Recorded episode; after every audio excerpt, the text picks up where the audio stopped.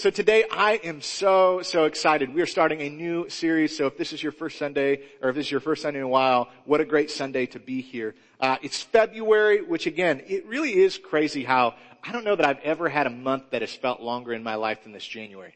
Just what a weird, weird month. But February is a fun month because oftentimes, uh, in, in the church and oftentimes just in general, we kind of use this as the love month. You know, it's, it's Valentine's Day is coming up. Guys, if you don't remember that, I want you to go ahead and take your phones out. There's this great thing that I like to do with important dates. Put alarms in your phone. Let them know a month out, two weeks out, five, five minutes beforehand. Genius. I don't know how many times I've almost missed birthdays and things like that. Not for my lovely wife, but for other people. Just, just do it. Uh, but Valentine's Day is coming up. Also, I'd love to always remind you that if they say that they don't want a gift for Valentine's Day, it's a trap. Do at least something little, okay? It's your opportunity. Don't, don't buy into that. Um, but we're not going to talk about romantic love here this month. We're not going to talk about relationships in uh, that sort of standpoint. Instead, I am so excited to talk about something uh, through this series that we're calling the heart of the Father. You know, it's incredibly interesting. Jesus refers to God as his father over a hundred times throughout the different gospels. It's his favorite way. When he refers to God, he doesn't typically say God, he doesn't say Yahweh, which would have been the, uh, the word that the Israelites typically would have used, but he almost always calls him Father. And I'm really excited to explore this idea of love from the standpoint of how much our Father loves us. And I want to look at this idea of this relationship that we have with our Father and what that means and, and what that should take us to. But it's interesting how um, we end up kind of uh, becoming like people we spend time with, right? You ever notice that? You know, I think they say the five people you spend the most time with in your life are the people you become. And, uh, and we'll get into to some of that in a minute. But any of you guys willing to admit that you are like one of your parents? I'll admit it. You know, there's over time, there are things that whether we mean to or not, we begin to become like our parents, right? There are phrases they say that we said we would never say that we begin to say. There are mannerisms. There's the way we sit, the way we stand, the way we blow our nose, weird things that end up happening that we end up picking up from them. And it's really interesting, and we're going to talk more about that in a minute. But if you have a Bible this morning, we're going to, we're going to start in the Old Testament and work our way to the New Testament. Don't worry, I'm not going to read the entire Old Testament, all, the entire New Testament. You'll be able to make it to your Super Bowl parties, don't worry. But if you have a Bible, you can open up to Ezekiel chapter 36. And, and what I want to do this morning, this, this morning's message is going to be different than any of the other messages. The whole concept of this series, if you miss out on anything, is this idea that we want to understand God's heart for us, the Father's heart for His children. And not only that, we want to understand what that means for us in terms of our interaction with the rest of God's children. Okay? So this morning we're, we're, we're, we're going to start talking about God giving us a new heart. We're going to talk about what that means for our heart, but then we're going to come back to how much God loves us, okay? So, uh, track with me, okay? Uh, Ezekiel uh, chapter 36. This comes from uh, the, the message translation, which is a paraphrased version of the Bible, but sometimes it's really great, uh, especially in the Old Testament, to get a uh, little bit more of an easy read. But I love what they say here. Uh, this is God talking to uh, the people, and He's talking about this idea of how the people have been separated from Him, they've been unfaithful, and what He wants to do. He has some new promises. He says, "I will pour pure water over you and scrub you clean." I'll give you a new heart, put a new spirit in you. I'll remove the stone heart from your body and replace it with a heart that's God, that's God-willed, not self-willed. I'll put my spirit in you and make it possible for you to do what I tell you and live by my commands. Now, even when we go to the Old Testament, long before Jesus uh, shows up physically here on earth, God has been talking to his people about a heart transplant. He's been talking to them about this concept that he has this desire to take what heart we have. In heart, honestly, it, it's, it's kind of funny, really. Uh, heart, when it's talked about in scripture, is almost exclusively always talking about kind of our soul. And even when I say soul, then it's like, well, what's a soul? You know, it really has to do with this idea of sort of our being. Because whether you know it or not, right, all of our bodies will fail us and pass away someday, right? But we know that there's more to us than that. There's, there's our soul, there's our spirit, there's, there's that intrinsic part of who we are. That, that, that, that personally, I believe, since God said that we are created in His image, I don't, I don't think that personally means that like, alright, we have God's eyes. I don't think that means like we have His nose or, you know, we have the same type of hair as Him. What I really think that means is I think there's something about the, the, the, the soul inside of us that is similar to who God is. I believe there's something inside of us that has created us this yearning, this longing to be in a relationship different than any other being on this world. And so in Ezekiel, there's this beautiful promise of giving a new heart. And there's this reality that when, when we decide to follow Jesus, when we decide to put our trust in Him, He wants to give us a new heart. He doesn't want us to have a, a stone one. He doesn't want one that's about us, but He wants to give us a heart that becomes different about others. Now, in Isaiah chapter 61, we get this beautiful view of what that will look like because it begins to tell us about who Jesus is. One of my favorite things about reading the Old Testament is reading the prophecies about Jesus. And what's amazing is all the prophecies that we find in the Old Testament about the Messiah, about the one who would come and deliver the people, all of them come true. In Isaiah 61, there's just this beautiful verse I want to read to you about this idea of Jesus and why he is being sent. And if you want to understand the heart of the Father, look at the heart of Jesus. Look at the mission of Jesus. Look at the actions of Jesus. And this is what it says. This is the NIV. It says, the Spirit of the Sovereign Lord is on me because the Lord has, appoint, has anointed me to proclaim good news to the poor. He has sent me to bind up the brokenhearted, to proclaim freedom to the captives, and to release from darkness for the prisoners, to proclaim the year of the Lord's favor. Now, I also love this. Read this. This, this is, this isn't going to be up on the screen, but just listen to these words. This is the messages version of that. The Spirit of God, the Master, is on me because God has anointed me. He has sent me to preach good news to the poor, heal the brokenhearted, announce freedom to all captives, to pardon all prisoners. God has sent me to announce the year of His grace, a celebration of God's destruction of our enemies and comfort to all who mourns. I love this imagery. I love this imagery of Jesus has been sent to set us free. He's been sent to bring light into the dark places. He's been sent to bind up those of us who have been broken. He's been sent to proclaim that the enemies against us have been destroyed. And the enemies, he's not talking about here in a physical standpoint. He's talking about the spiritual enemies. I love that. Do you know why? Because whether we like it or not, we all fit in that, right? All of us have experienced brokenness. All of us have experienced heartbreak. All of us have, have been captive to something. Maybe not physically, but all of us have been a slave to sin at some point. We've been a slave to something that leaves us empty, leaves us hurting. And so here's the beautiful truth.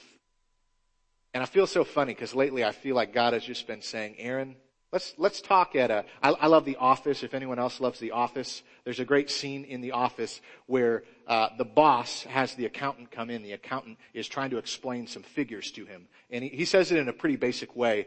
And then he says, could, could you maybe explain it more like a five-year-old would, would understand it?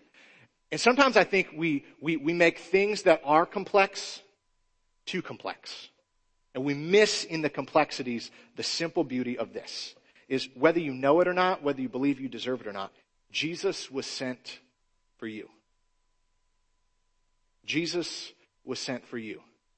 Not some sort of um, already perfect G- person, not for person who has it all together, not for the person who is standing in the light, but for the person who's in the darkness, for the person who feels broken, for the person who just feels like all hope is lost. And I know what you're thinking.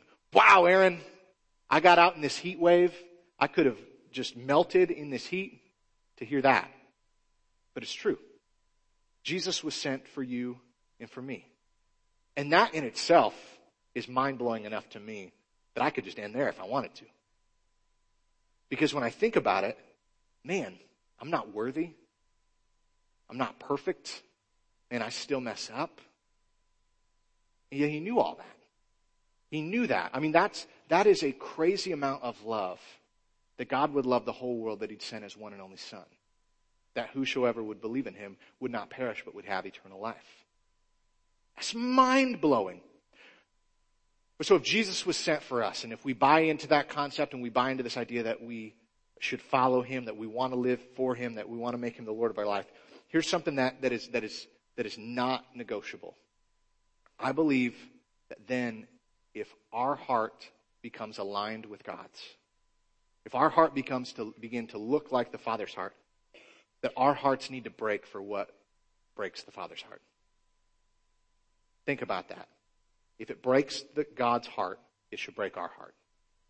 Now, we could spend almost eternity talking about some of the different things that break God's heart. One of my hopes in this series that we're going to do a little bit more over the coming weeks is we're going to look at some specific things, and it's not because the things we're going to look at are more important than other things. They just felt like they, they fit at the moment. Uh, but we're going to be looking specifically at some things that we believe in our community and our world that break the heart of the Father. And not only that, we're going to look at it from the way of exposing ourselves. Not, and don't worry, it's not like you're going to come and just be like, wow, in February we're going to be depressed. So let's come on in and feel really bad about everything going on in the world. No, my, my, the exciting thing about this series, in my opinion, especially on the coming weeks, is I believe that we're going to be filled with hope. That our hearts are going to be broken and compelled to move. But we're not going to move as people who are defeated, but we're going to be moving as people who are already standing in victory who realize that we once were lost but now are found. We once were broken but we've been restored. And we're going to go into the world and we're going to fight against some of the injustices, some of the big epidemics happening in our world that break the heart of the Father. That should also break ours. We're going to get to that in some coming weeks. But, but it's, it's, it's interesting. Like I said before, it's, it's funny how we pick up different mannerisms uh, along the way from our parents. Um, I don't know how many times I've said things, I'm like, dang it, I'm my dad. Uh, I don't know how many times I've lost my temper and I'm like, Jeannie Perry, what is going on? I don't know how many times I'll call my wife out on different things too, where I'll like literally be like, I'll say her name, like, hello, Shelly, it's great to see you today. Or David, wow, that was a nice little thing for you to do. It's funny. We all do those, right? We, we, we, we both hate it and love it. But it's true because there are, there are things that I believe happen, uh, when it comes especially towards things like parenting, uh, the difference between what is caught and what is taught.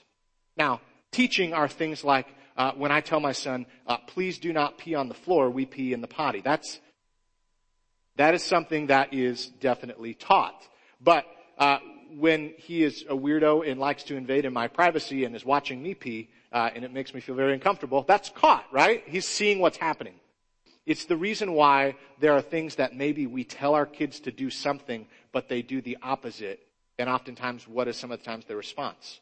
Well, you did it right? We tell them to, uh, to, to not lose our temper, to not throw things, and sometimes their response back, which can really kill you, is, well, I saw you do it.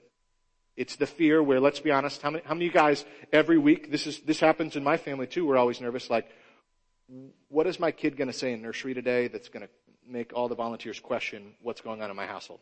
I'm waiting for the day where someone's like, did you hear what the pastor's kid said today? Talking about like some gang stuff, like he's part of a gang. But it's because whether we like it or not, the good, the bad, and the weird, our, our kids pick up on, don't they? Now the good news is the heart of the Father is pure. And let me just say up front, I know that some of us have father wounds. Some of us have been deeply hurt by our dads, maybe even our moms as well, because either they said something that was just so unloving. They never told, the, told you that you were loved or that they were proud of you. They just weren't even in the picture. And let me say this morning, let me say as we dive into this series, that in the midst of your pain, God sees you and He sits with you and He says, I love you. There, there, there's nothing that He can say to, to take away those things other than the fact that, that He is, as we sang this morning, a good, good Father.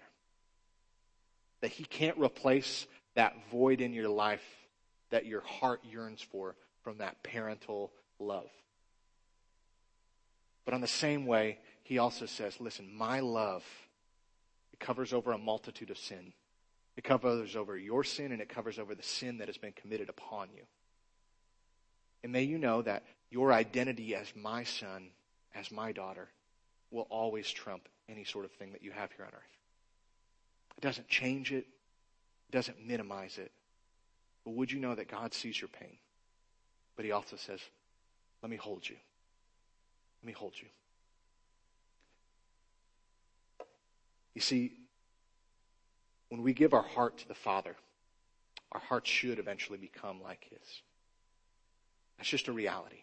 If you want to look at how you're doing in your growth as a follower of Jesus, the question isn't how much of the Bible have you read? How many scriptures do you have memorized? It's not how many hours did you serve, how much money did you give, but truly, anything that we read about in a, a standpoint of judgment when it comes to the Father is how did we treat and love others? That's the thing that God cares about the most. Those other things are important. Those other things are good. But it's all about how have you loved my children? Now I said before, Jesus almost always refers to himself, refers to God as his Father. He almost always does it. And obviously we have moments in scripture where, where the big booming voice of God comes down and says, this is my son whom I'm well pleased. What's also interesting is, did you guys know that Jesus primarily refers to himself as the son of man? It's not like he's like walking around all the time like, yo, I'm the Christ. I'm the Messiah. Call me DJ JC. No. The vast majority of time, he refers to himself as the Son of Man. Now, the Son of Man is, is, is this, this, um, this throwback to the book of Daniel. Now, if you've ever read the book of Daniel, the first part of Daniel is super interesting. You hear lots of great principles about integrity and standing up for what you believe in. You know, if you keep reading, then you get into some really weird things that feels like a weird acid trip, where you hear about all sorts of like unicorn-like beast animals uh, in there. Uh, but it talks about in there this idea of this Son of Man who will someday come and will defeat all of those beasts, all those regimes, all those things. And it's this pointing to the Messiah. Now, Jesus, though, I think it's incredibly interesting, incredibly important. He doesn't just refer to himself to fulfill those prophecies, to make it known that he is the one who will come there. But I truly think there's so much about the calling that out to constantly remind himself of his identity as a son of the Most High God. Because I have to think during all the things that he went through, through the betrayals, through all those sort of things, he almost had to make sure that he had the proper identity. You know what I've, I've been really challenged upon in the last year or so? Almost all of my problems, my issues, my hangups, my internal battles have very little to do with external factors, and almost all of them are an internal battle. And almost all of them have to do with a misunderstanding of my identity. Because sometimes I want to make myself my identity being dad. I want my identity to all be about being a husband. I want my identity to all be about being a pastor. And truly, all of those things are good. All of those things are a gift from God. But there's this reality that I feel like so often when I'm spending time in prayer, God literally just wants to shake me and says, Aaron, you start first with Aaron, son of God. The rest is just gravy. And the other things are important, but they don't make me love you anymore. That's not what it's about. You know, it's interesting. Jesus tells tons of parables. I'm not going to get into all of them now, but he, he, he, he tells a story about how, how much God loves and provides for his children. He talks about how if, if a father, if his son asks him for a loaf of bread, he's not going to give him a stone. Or if he asks him uh, uh, for, for, for a new tunic, he's not going to give him a snake. He's going to give him good gifts. We realize that the heart of the Father is to love us and take care of us. We find this reality too, that at the end of the day, the most important thing that he cares about is being in right relationship with us. There's this amazing story where uh, a man who's been paralyzed is brought before Jesus. And before Jesus even thinks about healing him physically, all he proclaims to him is that your sins have been forgiven. Now he goes on to heal him, but why does he do that? He does that because he realizes that our physical things that are happening in our life, they're wholly important. Does God care about our well-being? Yes. Does he care about our health? Yes, he cares about all of those things. But it's this reality of this importance that our, our soul, our eternal value, our, our, our standing in good standing in relationship with God the Father is more important than anything else. Because at the end of the day, it doesn't matter how much money we have. Doesn't matter the status we proclaim in this world. At the end of the day, all that really matters is being a son and daughter of the Most High God. But again, all of those things propel us out to important things. Now, if you have a Bible, you can open back up to uh, Romans, and, and we're going to camp out just quickly in Romans. And at the end, uh, I'm really excited here. Uh, we're going to go quickly through these verses. Uh, I have a guest who's going to come up, and uh, I, I just feel like I need to need need to do something that maybe will help some of us seeing a visual representation. Uh, in Romans chapter five, Paul is writing, and Paul does some great work here, some great theology, some understanding God and our relationship with Him. And, and, and this is what he talks about. This is the heart of the Father. He says this, but God demonstrated His own love for us in this. While we were still sinners, Christ died for us. Man, that right there is just groundbreaking to me. It's not even like he's thinking like the, the, the, you know, we, we just did this series on a fixer-upper. It's not like this, while I'm sitting here thinking about what you could be, I died for you. It's while you were still a sinner, while you were an enemy of God, while you were unfaithful, dirty, and broken. He still saw so much in you. He still loved you so much that he was willing to sacrifice his son for you. I mean, that is just a crazy, incredible thought to me.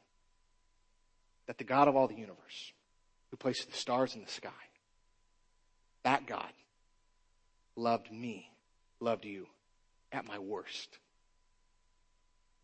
That's incredible.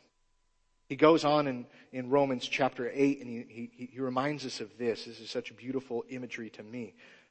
That the spirit you received does not make you a slave.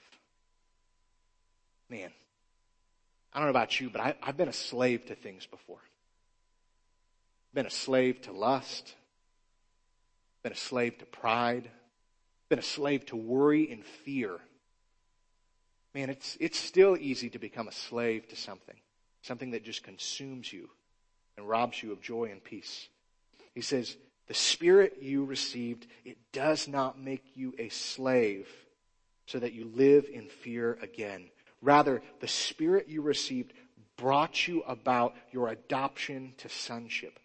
And by him we cry, Abba, Father. And the Spirit himself testifies with our spirit that we are God's children. Man, I love that. I love this beautiful imagery of, of an adoption too. The end of this month, we're going to talk about just the importance, the idea of orphan care and you're going to hear more about that, and it's going to be really cool. But I, I oftentimes think about that. God's love isn't just because He created us. God's love is something that He has chosen. He has chosen you. Not, not at your best, not in a convenient way, not in a way in which you're going to be faithful. He chose you. And, and, and the imagery that he, the, the, the, words that he uses is great. Many of you guys know this, but Abba was, was this deeply personal, intimate word. It's like saying dada. like saying papa.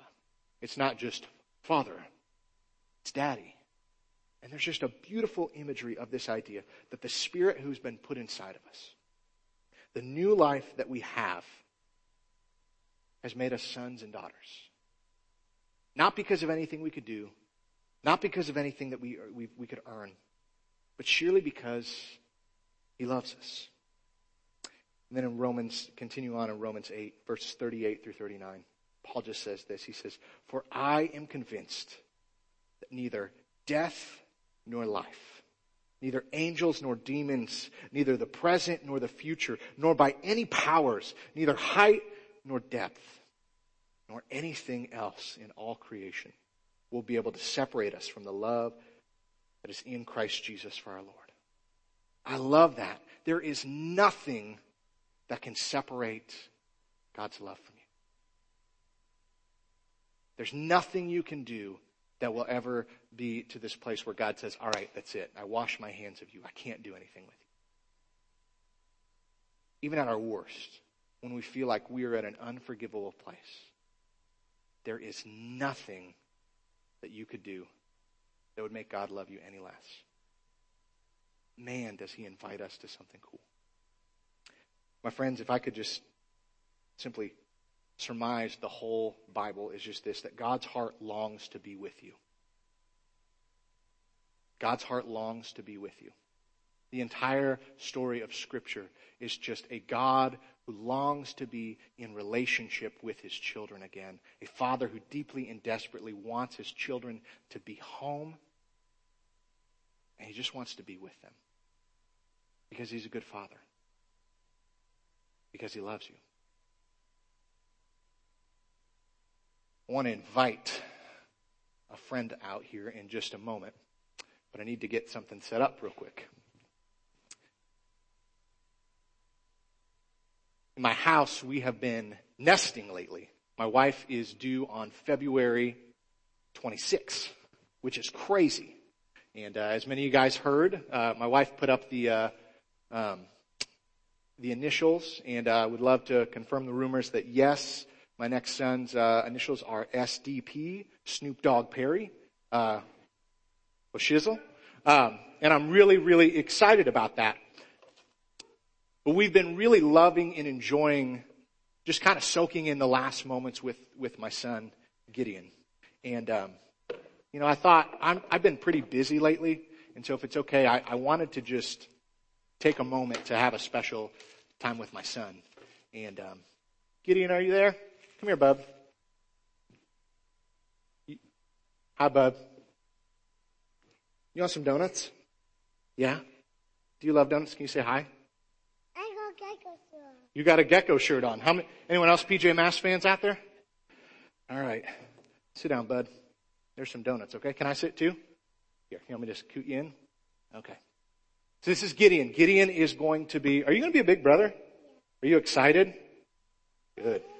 Yeah, it's okay. Go ahead and eat one. Can I have one too? Yeah? Here. Cheers. Oh, oh, sorry. I won't really eat it.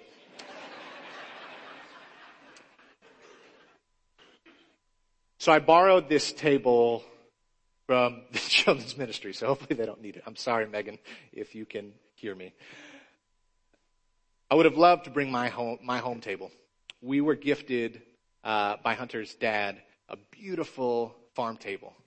Uh, we love it. It has a it has a couple chairs around it. It has a bench we can sit at. And if you were to come to our table, you would see where Gideon sits very easily because there is a, a, a, a multiple layers of crusting of yogurt and guacamole. Do you like guac? Yeah. You would find where there is marker that has been upon it. Oh, you want me to take that? Okay, I got it.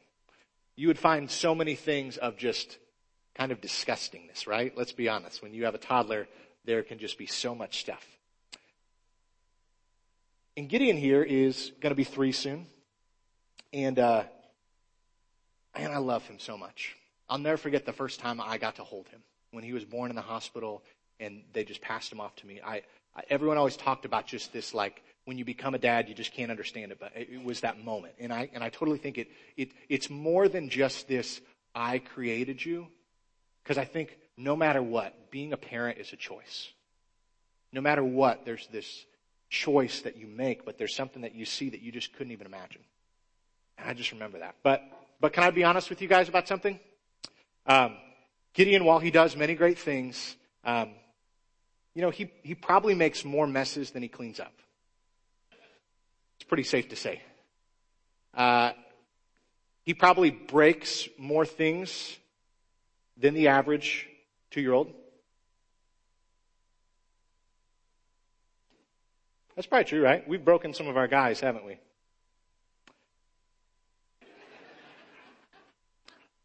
pleading the fifth. Gideon doesn't really do a lot of chores at home yet. I mean, to be honest, I was kind of frustrated that I thought he would shovel with me, but he did not. You know, to be honest, Gideon has rocked our life. I've never slept less in my life than since I became a dad. I've never not showered as much. Well, I guess maybe college, but I'm sorry to my coworkers there has been so much of my life that has been just different. Different times where, honestly, man, woof. But you know what? Gideon gets to sit at my table. And the reason he gets to sit at my table is because he's my son. And I love him. And it's not about the messes he makes. It's not about the things he can do or can't do. It's not about the future things he may be able to do. But he simply gets to be in my house and sit at my table because he's my son and I'm his dad. And I love him so much.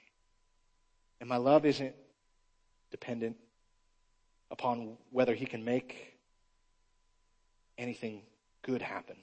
It's not dependent upon whether or not he doesn't make a mess. But it's sheerly dependent upon the fact that I just deeply, deeply love him. He's my son. And this morning, some of us just need to know that you are invited to sit at the table with your Heavenly Father. And it's not because of anything you could do.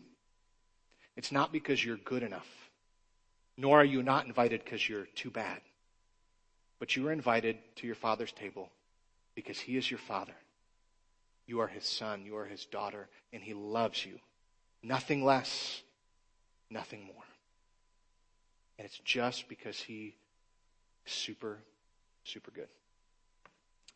The band's going to come back up and they're going to close out with one more song. Thanks, bud. You want to sit with me?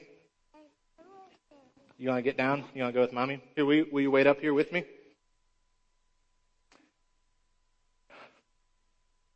I love you. Do you know that? You love donuts, don't you?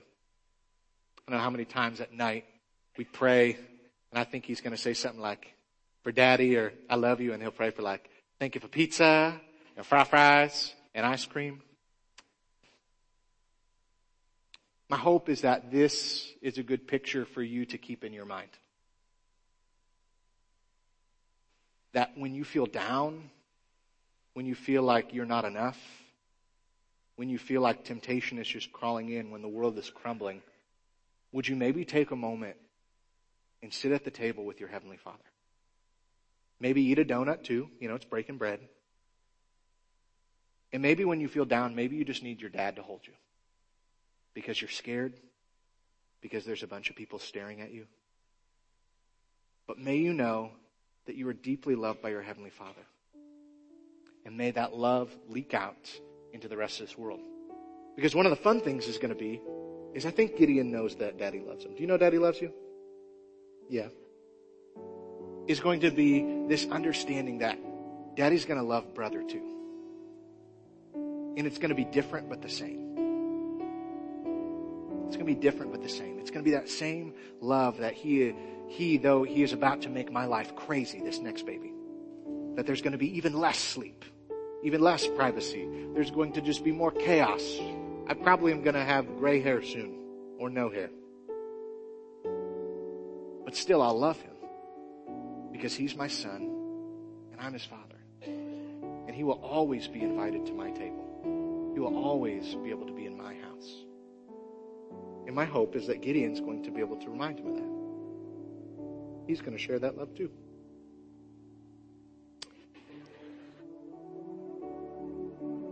Might lick him. Kind of like greeting your brother with a holy kiss.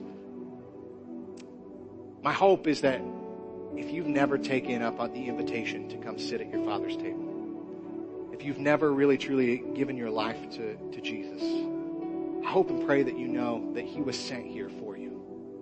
He was sent here to, to, to, to, bind up your broken heart, to set you free from the things that enslave you, and to help make a way for you to get home to your Father's house and sit at your Father's table. Want to go to mom? wherever you're at this morning, don't miss that opportunity and don't miss this moment. I'm going to ask you guys to stand as we're going to sing one last song. And during this time, you do what you need to do. If you need to grab a friend and ask them to pray with you, do that. If you need to uh, sing along, if you need to just listen to the words, whatever it is, would you just not leave this place today not understanding, not knowing, not proclaiming that you are a child of God? Deeply and dearly loved, not for the things that you do, not for the things that you can't do, not for your faithfulness or your unfaithfulness, but surely because your Father is a good Father and He deeply loves you because you are His son. You are His daughter. Nothing less and nothing more. Let's pray. God, it overwhelms me. And when I think about how much I love my son,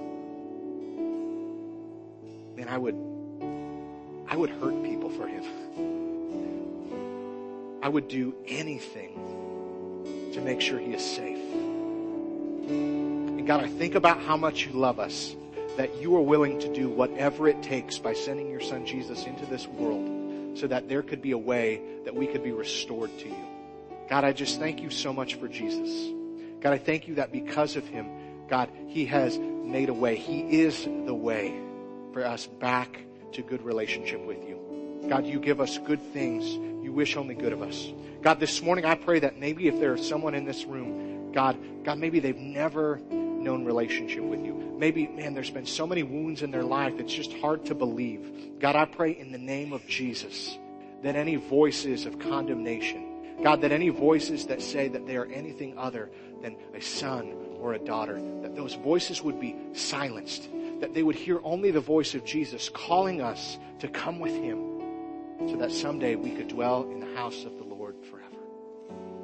God, I pray that for some of us, maybe God, who have walked away, God, we have, we have experienced brokenness. God, we've, we've, we've allowed ourselves to become enslaved again. That God, maybe this is our moment to, like the prodigal son, walk back home. To come sit at our Father's table and know that we are loved, not for anything we could do, not for anything that we've done that was bad, but surely because we are children. He is our Father. Nothing less and nothing more. And God, would you begin to just prepare our hearts for this, this month? God, would you prepare our hearts to be broken for the things that break yours? But God, more than anything else, before we talk about orphan care, before we talk about foreign missions, before we talk about human trafficking, domestic violence, before we talk about poverty, would we realize that at the heart of everything, your greatest heart cry is to have a restored relationship with your children. God, may we be restored to you. May we sit with you. May we understand how deeply your heart is for us. It's in Jesus' name I pray. Amen.